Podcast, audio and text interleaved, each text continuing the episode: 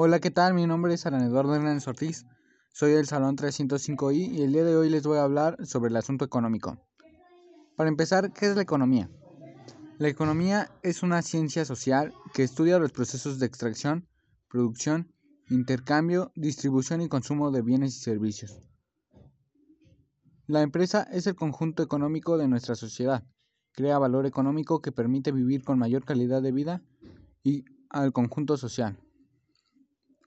La economía de mercado acostumbra a incorporar la institución de la propiedad privada, de manera que el precio es la recompensa monetaria para quien produce y vende lo que otros demandan. En pocas palabras, una empresa se mantiene gracias a sus compradores y consumidores, ya que ellos tienen que ver mucho en su economía y en sus ingresos.